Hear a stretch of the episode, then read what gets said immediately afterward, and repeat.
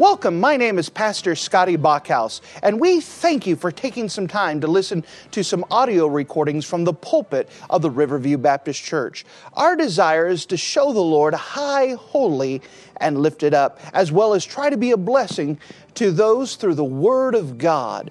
Please enjoy this message, and we pray that it will be a blessing to your life. And if you don't mind to take your copy of the Word of God and turn with me to the Old Testament passage of 1 Kings.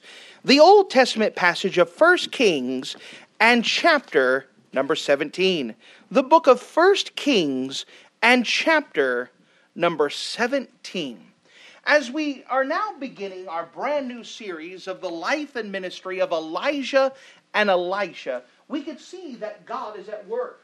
And we started by setting the scene on Wednesday night by speaking about the dark times that this occurred in. Sometimes be, people believe that great revival and great miracles can only happen when everything's going good, when all the politics are right and all the right people are in government. But you understand that the time of Elijah and Elisha was in the darkest period of Israel's history. You have the king, Ahab, who's, who was already provoking God. And we could see that God said this statement of Ahab that he, Ahab, did more to provoke the Lord God of Israel to anger than all the kings of Israel that came before him. That's a pretty bad setting when you have a king that God says, He did more to provoke me. Remember that word provoke carries the idea of taking a stick and poking it into a cage, maybe of a lion. Can you take a uh, stick and poke, poke, poke? What's going to happen to a lion if you do that enough? The lion is not going to be happy.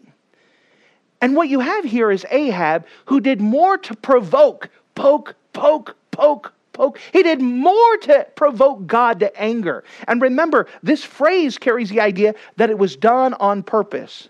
Well, I didn't accidentally provoke, poke the lion 50 times. That was a purposeful, intentional. He said, I don't care what God says, I'm going to do my own thing. And he did more to provoke God to anger than any king that came before him. And this is the king that's ruling when the great revival occurred with Elijah and Elisha. But we could see that God is at work. And so, if you don't mind, as we finally see Elisha is or Elijah is introduced into the setting, we find our way to the book of 1 Kings, chapter 17. The book of 1 Kings, chapter 17, and if you don't mind, notice with me in verse number 1. The book of 1 Kings, chapter 17, notice with me in verse number 1. And Elisha the Tishbite, who was of the inhabitants of Gilead, said unto Ahab, As the Lord God of Israel liveth, before whom I stand, there shall not be dew nor rain these years, but according to my word. And the word of the Lord came unto him, saying, Get thee hence, and turn thee eastward, and hide thyself by the brook Cherith, which is before Jordan. And it shall be that thou shalt drink of the brook, and I have commanded the ravens to feed thee there. So he went and did according to the word of the Lord. For he went and dwelt by the brook Cherith, which that is before Jordan. And the ravens brought him bread and flesh in the morning, and bread and flesh in the evening, and he drank of the brook. And it came to pass after a while that the brook dried up, because there had not had been no rain in the land. And if you have the habit of marking things in your Bible, would you mark a phrase that Elisha claims to Ahab in the book of 1 Kings, chapter number 17? 1 Kings 17, and notice with me in verse 1 where he says, The Lord God of Israel liveth. The Lord God of Israel liveth. And with the Lord's help, we're going to start off with this simple statement The Lord God liveth. The Lord God liveth. And if you don't mind, let's go to the Lord together and let's pray. Dear Heavenly Father, thank you so much again for you being a wonderful God. And as we come up to you now, we're just asking that you would just give grace, that you would give mercy, that you would give us understanding now. That we can see that you're the God who just doesn't work and just doesn't only needed for the big times, but Lord, we need you every day. We need you every hour. We need you to take care of us and that help us to be aware, help us to understand our need of you, and that we do serve and depend upon a living God.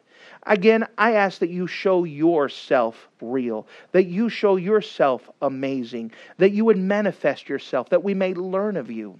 As for myself, I dare not trust myself today. I dare not. I just need you even now in this message. Lord, reveal yourself. Show yourself to reveal. Fill me with your precious spirit. And once again, you get your own work accomplished through your precious word. And we love you in Jesus' name. Amen. What a powerful declaration.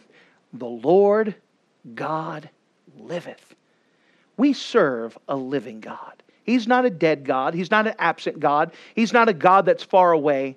We serve a living God. And because He lives, I've got hope for tomorrow. Because he lives, I can expect him to care for me as he promised. Because he lives.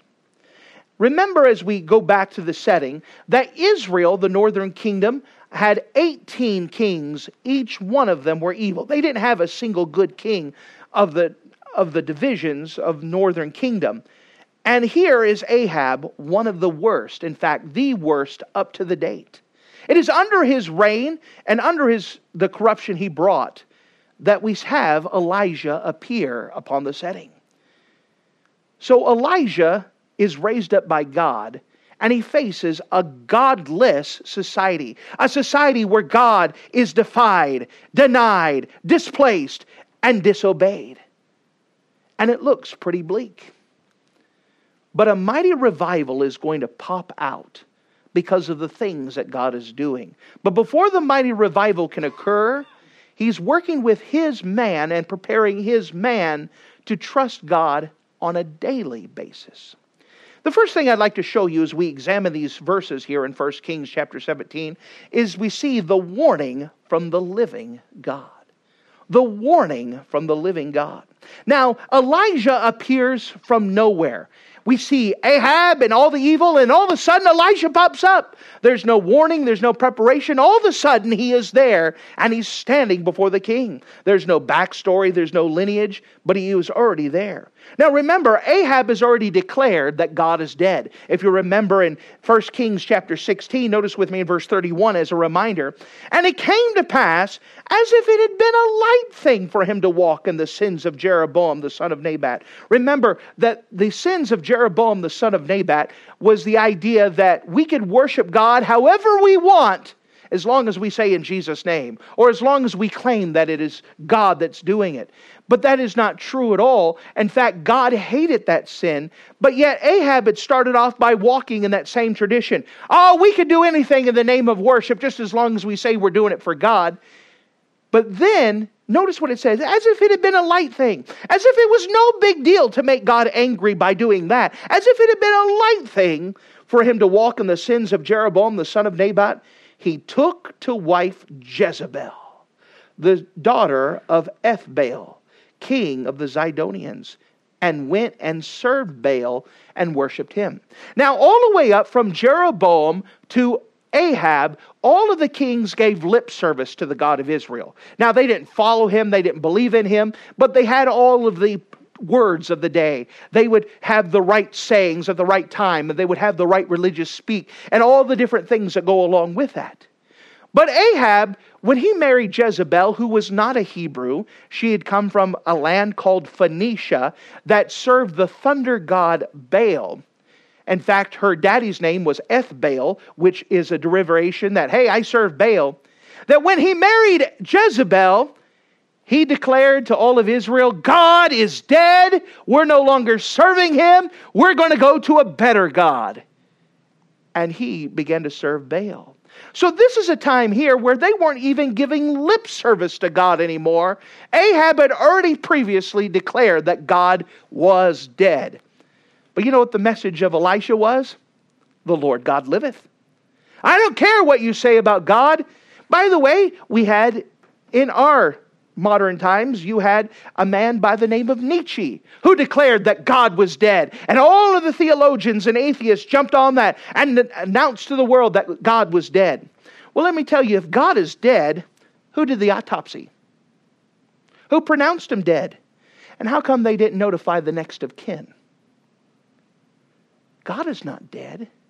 No matter what people want to say and no matter what they want to do to ignore the fact, the Lord God liveth. But again, we're painting the society here. We have a society that is saying in Elijah's day, God is dead. We don't want to follow him. We don't care what he says. We're going to disobey him. We're going to do whatever we want. We don't care what the Bible says. And it is in the midst of that that God shows himself real and that he is still alive. And so Elijah the Tishbite, one of the inhabitants of Gilead, said unto Ahab. Now, again, can you imagine what courage, bravery, audacity that would be for Ahab to be going around and saying, We're no longer serving God, we're serving Baal. And from some preacher to put his bony finger in his face and said, Listen here, as the Lord God liveth. He went and stood before Ahab. How many volunteers we would have for you to do that? He stood before Ahab and said, Listen here, as the Lord God liveth, before whom I stand. Now, this is an important phrase here. He says, Ahab, the same time as I'm standing here, I'm also standing in the presence of God. Where did he get the audacity? Where did he get the boldness to stand before Ahab? Because he had already learned how to walk in the presence of God beforehand. When you know that God is with you, you could face anything. You see that old biker over there that in the middle of winter it's 20 below and yet he's only wearing a vest and no shirt on and tattoos and big and huge. What gives you the boldness to go talk to him? When you learn how to walk in the presence of God. How do you witness to a coworker? Well, you're able to do it when you learn how to walk in the presence of God. How is it that you could talk to a family member and tell them how important it is for you to be in church? You could only do that when you've learned how to be in the presence of God yourself. And so he says, Ahab, the same time as I'm talking to you, I'm in the presence of a living God now. And I'm letting you know, Ahab, notice again as he says, as the Lord God of Israel liveth, before whom I stand, there shall not be dew nor rain these years, but according to my word. Now, again, that's a pretty bold statement for some preacher to stick his bony finger in the king's face and said, Listen here, it's not going to rain until I say so. There, see you later. Bye. It's not going to rain. Now, again, this is some big deal. He says, As the Lord God liveth. Now, who was it that, that Ahab had turned to instead of God? Well, he turned to the Canaanite god of Baal. Who was Baal, by the way? Baal is the thunder god. He is the God who the people would pray to to bring the rain. Now remember, in this part of the world, it is a desert society that is dependent on rain. It is an agricultural society that's dependent on crops, which, in case you don't remember, needs rain to grow. And so, for him to say, listen, it's not going to rain, and there's nothing you could do about it until God brings it in. I want you to imagine, let's fast forward time. So Elijah disappears, and you can imagine Ahab going back and going, Jezebel, you'll never believe what happened to me today. I had some crazy, wild eyed preacher come up to me, and he said it's not going to rain because God of Israel lives. can you imagine that? And and Jezebel said, You shouldn't be talking to those preachers. They're nothing but scum. Yeah, I just want to let you know about my day. And they all laughed about it. Maybe told some other people. But then it came time for planting season, and they plant their crops, and no rain. So you could imagine Jezebel gathering up her troops, and she was a very religious lady, by the way. She had 400 priests dedicated to her service. She was a very religious lady. So they gather up all the, the priests of Baal and said, All right, Baal, make it rain. And Baal wouldn't answer their prayers because Baal's not alive. Baal doesn't live.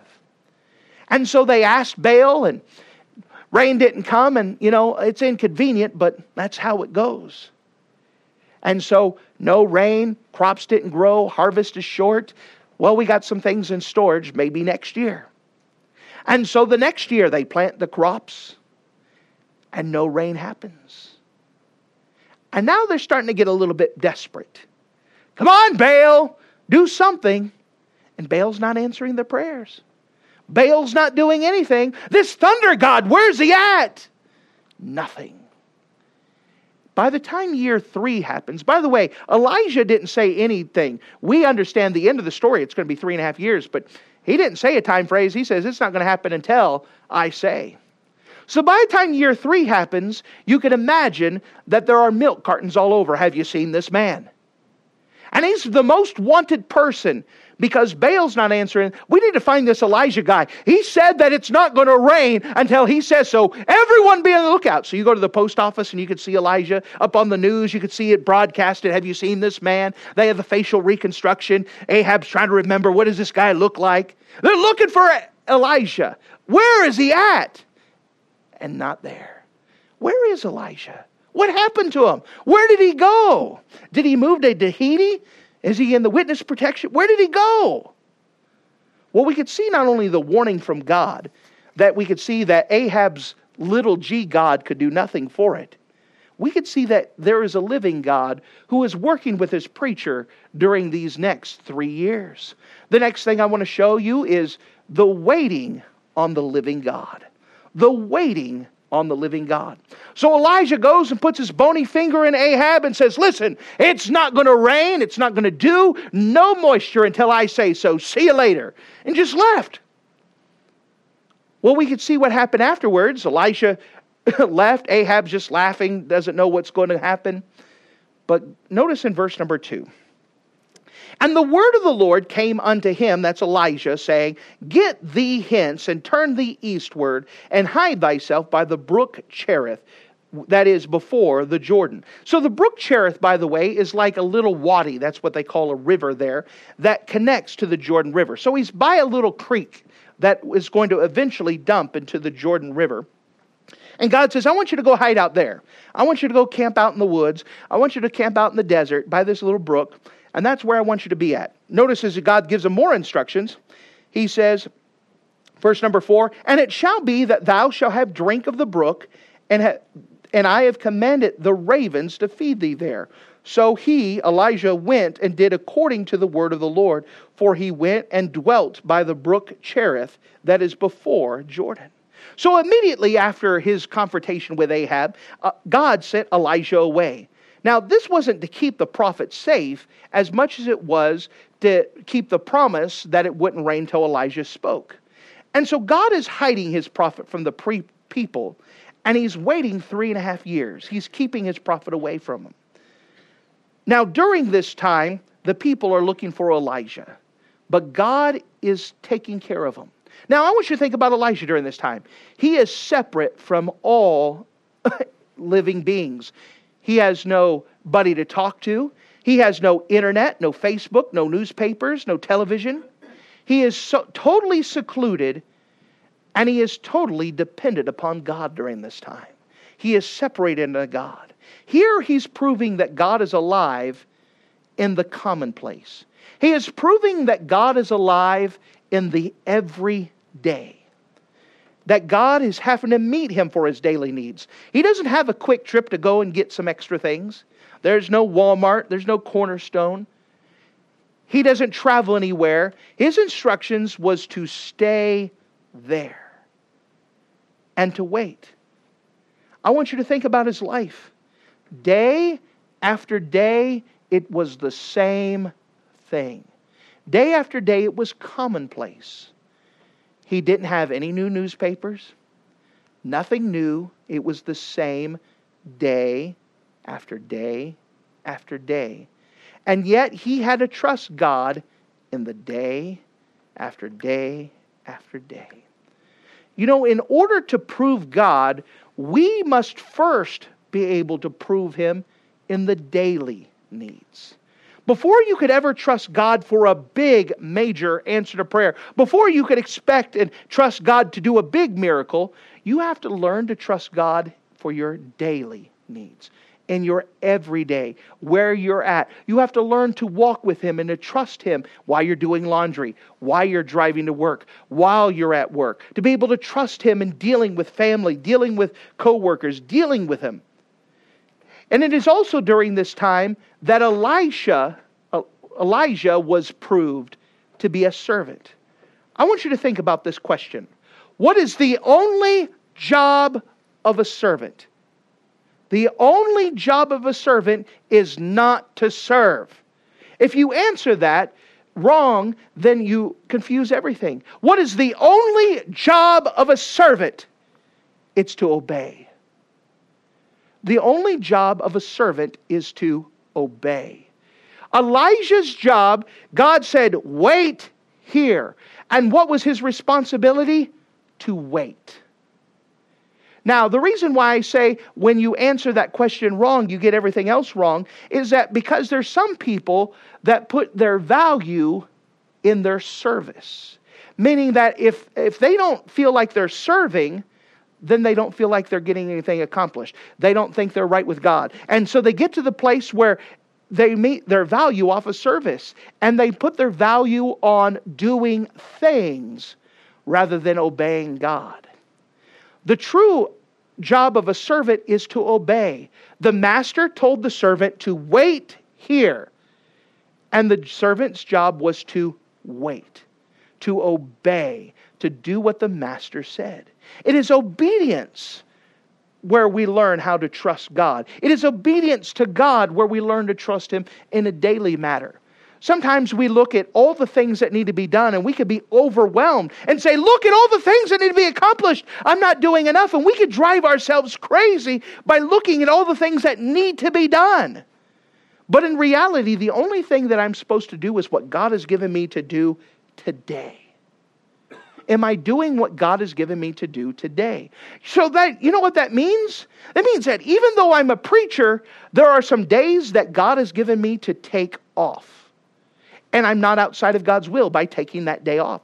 There are times that God has given me to spend with my family. By the way, it's not a punishment to spend with my family. But I shouldn't be worried and fretting and feeling like, oh no, I'm failing today because I'm not doing this and I'm not doing this. If God has given me to spend time with my family. If you could forgive the personal illustration, there was a time in my life, in my healthier days, that when I served with my pastor, that we would have weeks where my, both my pastor and I would challenge each other to knock a thousand doors a week. And so we would do that, and we had a great time. And, and that's a good accomplishment, and that was good work. But then there was a time in my life where God broke my back and because it was God that brought it into me. And there's been two periods in my life where doctors ordered me to stay in bed for two weeks and stare at the ceiling. Don't move because if I move just a little bit, it could sever my spine. Don't move. And you understand, because God allowed that in my life, I was just as much in God's will in bed, staring at the ceiling, as when I was in healthy and obeying my pastor and knocking doors because my value is not in service, my value is in my obedience to God. And if he tells me to serve, then I serve. If he tells me to wait, then I wait. If he tells me to spend time with my family, I spend time with my family. If he tells me to rest, my job is to rest. That the only job of a servant is to obey. And when you learn to obey what God has given to you day by day, you learn to live in His presence. You learn to trust in Him. You learn to allow Him to guide you. That is what's necessary to learn on the everyday things. So when the big things happen, you've already developed the habit of trusting in Him. And it is no big deal to trust Him for a small thing as well as it is to trust Him for a big thing. Because you've learned to prove Him, to learn to just obey as a servant I can trust my master. This is a big deal that honestly American Christians have a hard time with. Because a lot of times we find our value in service, but we neglect the obedience. Sometimes God wants you to stop and sharpen your axe. It is never wasted time to sharpen your axe. We have Bible college students sometimes who will, after a couple of freshman classes, they want to go charge hell with a squirt, uh, squirt gun. And they're ready to go. And they're not trained and they're not equipped yet, but they have so much zeal and they want to go out. But God didn't give them to go out, He gave them that time to train and to prepare themselves and to work. And it is not a waste of time. It is not a waste of time that we understand that Elisha is learning the principle here of obeying God and trusting Him on a daily basis. On a daily basis. This is when he learns to wait on that living God. He's learned to trust in Him. And he's waiting for instructions. And he said, God told me to be here until he tells me to do something else. And I'm going to be here. And yes, I may be bored. It may not have all the comforts and everything I want, but this is where God told me to be, and this is where I'm going to wait until He tells me to do something else. Obeying the last orders that authority is given to obey. That's the key. And that's where we learn how that God does miracles in our life is by watching him day by day by day. The waiting on the living God.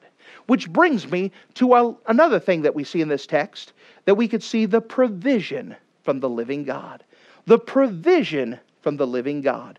Notice, if you don't mind, in verse number four, as God is giving instructions to Elijah, I want you to go by the brook Cherith, and by the way, I'm going to take care of you. Notice with me in verse four. And it shall be that thou shalt drink of the brook, there's his water, it's provided, and I have commanded the ravens to feed thee there. So he went and did according to the word of the Lord, and he went and dwelt by the brook Cherith, that is before Jordan. And the ravens brought him bread and fish in the morning, and bread and fish. Or, sorry, excuse me, bread and flesh, forgive me, bread and flesh in the morning, and bread and flesh in the evening, and he drank of the brook what we see here is at this time, God is showing himself alive by providing for Elijah's needs. And he's using it by sending ravens of all things to send him food twice a day. Now, this is a great miracle because of who ravens are. If you do a study of ravens, this miracle becomes even a bigger thing. What do we learn about ravens? Why ravens? Well, first of all, ravens are birds of prey that ravens are more likely to steal your food or to pluck out his eyes than actually provide something here. So God is using something that is actually a predator, actually using something that is mean and vicious. And God is using them to provide for the needs of his man. Something else that you understand by studying ravens is that ravens are unclean creatures. They're unclean creatures not just because they need baths, but according to the Hebrew dietary law, these are unclean creatures. These are creatures that, that the Hebrew people are not even supposed to mess with. And yet God is using unclean creatures that his word said, oh, you're not supposed to touch. He's using them to provide for him. God took care of Elijah with birds that are not supposed to be touched by him. That God oftentimes will take care of our needs in ways that we normally wouldn't expect or sometimes wouldn't even accept. Elijah, all he did was ate and he gave thanks for it. You know, God is able to do things in ways that we're not expecting. He's able to provide. You guys probably heard of the old adage of the guy who was in a flood and he was standing on top of his roof with the waters all around and said, God, provide me, you rescue me. And of course, a boat came and they said, Jump on in. No, no, I'm waiting for God to uh, take care of me. And a helicopter came and he says, No, I'm waiting for God to take care of me. And then he died in the flood. And when he got to heaven, he said, God, why didn't you save me? He said, I sent you a boat and I sent you a helicopter. What do you want? You know, God is able to provide. And sometimes He'll do it in a way that you're not expecting, just to show that He can, just to go outside of our expectations. God is not confined within a box. And the more that you try to put him in a box, the more that he'll show he doesn't fit in a box. He will do things in a way that we're not expecting. That's one of the way, reasons why he sent a ravens. So, ravens are birds of prey. Ravens were unclean creatures. Ravens also feed on insects and dead flesh. But you know what they brought Elijah? Bread and fresh meat. It wasn't rotten meat. And ravens usually don't carry bread, but God had them carry things that they normally wouldn't eat themselves and cause them to come and bring them to Elijah.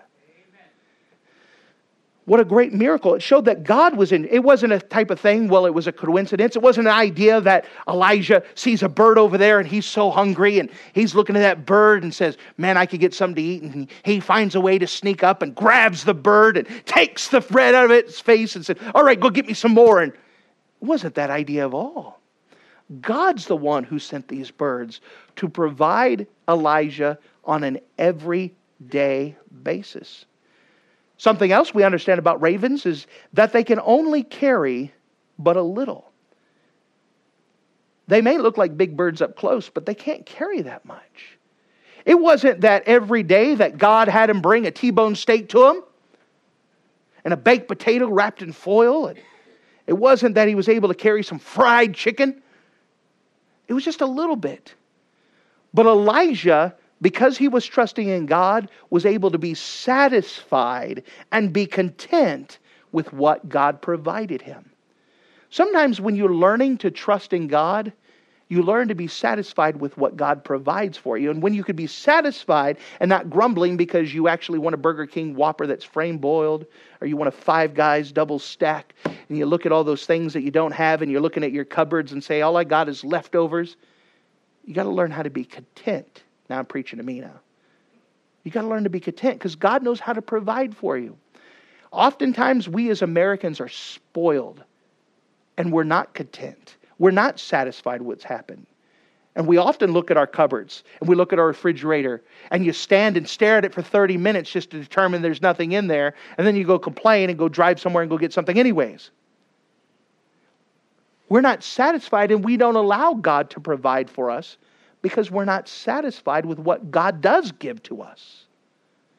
But that's what Elijah had to learn on a daily basis is to learn to be satisfied and content with what God had provided for him. And this is going to build up such a faith and trust and dependence on God that he could trust him with the big things later on. Something else about ravens that makes us a big miracle is that ravens don't even feed their own young. They abandon once they, they lay the eggs, they, they take off. The Bible even mentions this Job chapter 38, verse 41, and Psalm 147, verse 9. God records that the ravens don't take care of their young. And yet, God is using an animal that doesn't even take care of their own young to provide for his man, his preacher.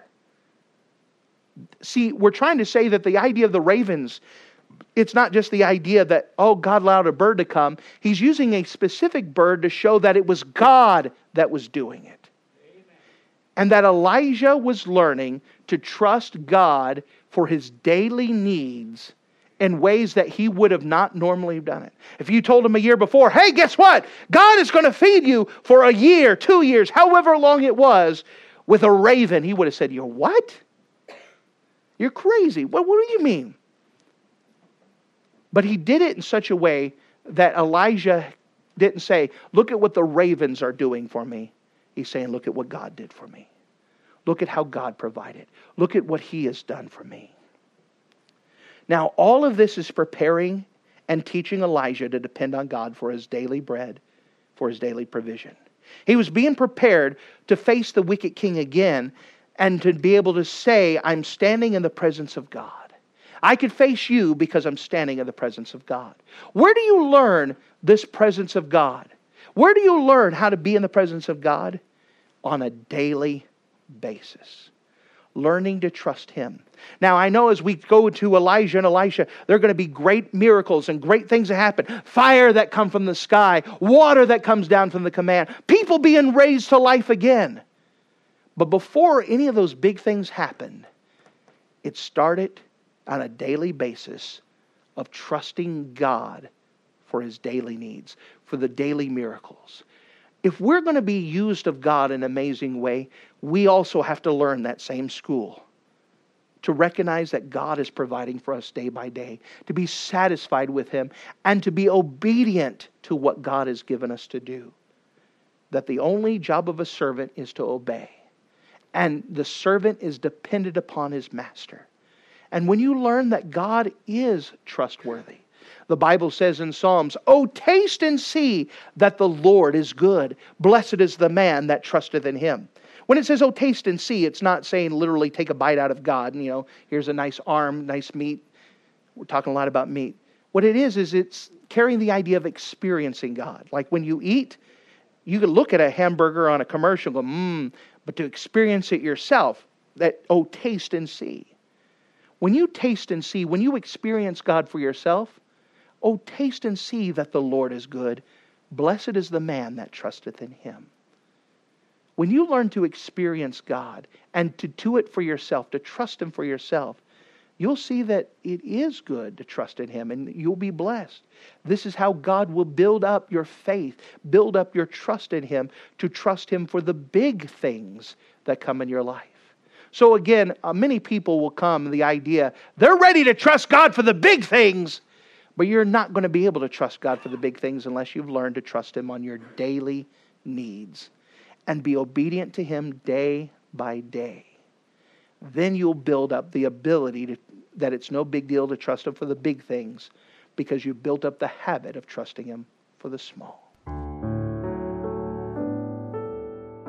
Thank you for listening to this audio message. This is Pastor Scotty Bachhaus, and I encourage you to take this information that you just received and make a specific decision to follow after the Lord. If you don't know Jesus Christ as your Savior, let me beg you to take the time to receive Jesus Christ for the forgiveness of your sins. If you are saved, I encourage you to make a decision in your life to help you get closer with the Lord. If there's anything specific we can do to be a blessing or to pray for you, we encourage you. Look us up on the internet at riverviewbc.com. Once again, that's riverviewbc.com. Or if you would prefer to call us, you could give us a call at area code 920 530 6308.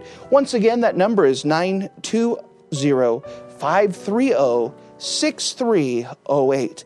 If there's anything we can do to be a blessing or an encouragement to you, please let us know. We would love to make ourselves available.